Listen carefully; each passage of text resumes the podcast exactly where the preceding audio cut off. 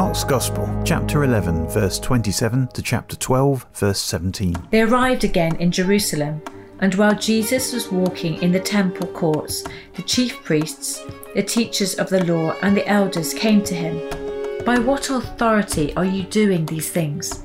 They asked. And who gave you authority to do this? Jesus replied, I will ask you one question. Answer me, and I will tell you by what authority I am doing these things. John's baptism, was it from heaven or of human origin? Tell me. They discussed it among themselves and said, If we say from heaven, he will ask, Then why didn't you believe him? But if we say of human origin, they feared the people, for everyone held that John really was a prophet. So they answered Jesus, We don't know. Jesus said, Neither will I tell you by what authority I am doing these things. Jesus then began to speak to them in parables. A man planted a vineyard. He put a wall around it, dug a pit for the winepress, and built a watchtower. Then he rented the vineyard to some farmers and moved to another place. At harvest time, he sent a servant to the tenants to collect from them some of the fruit of the vineyard. But they seized him, beat him, and sent him away empty handed. Then he sent another servant to them. They struck this man on the head and treated him shamefully. He sent still another, and that one they killed. He sent many others, some of them they beat, others they killed. He had one left to send, a son whom he loved.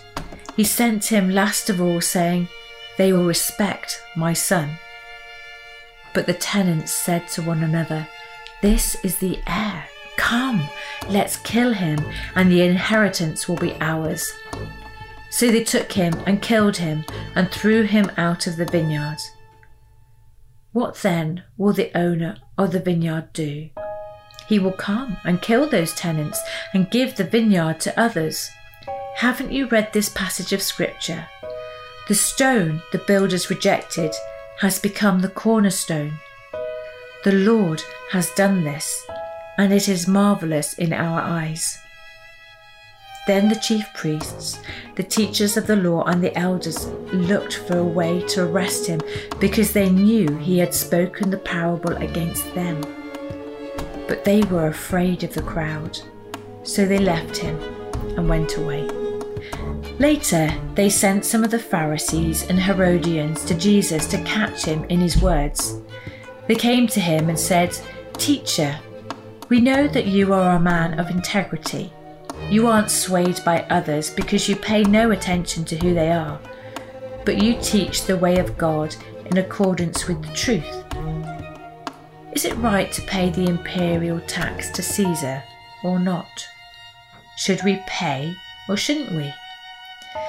But Jesus knew their hypocrisy. Why are you trying to trap me? He asked. Bring me a denarius and let me look at it. They brought the coin, and he asked them, Whose image is this? And whose inscription? Caesar's, they replied. Then Jesus said to them, Give back to Caesar what is Caesar's, and to God what is God's. And they were amazed at him.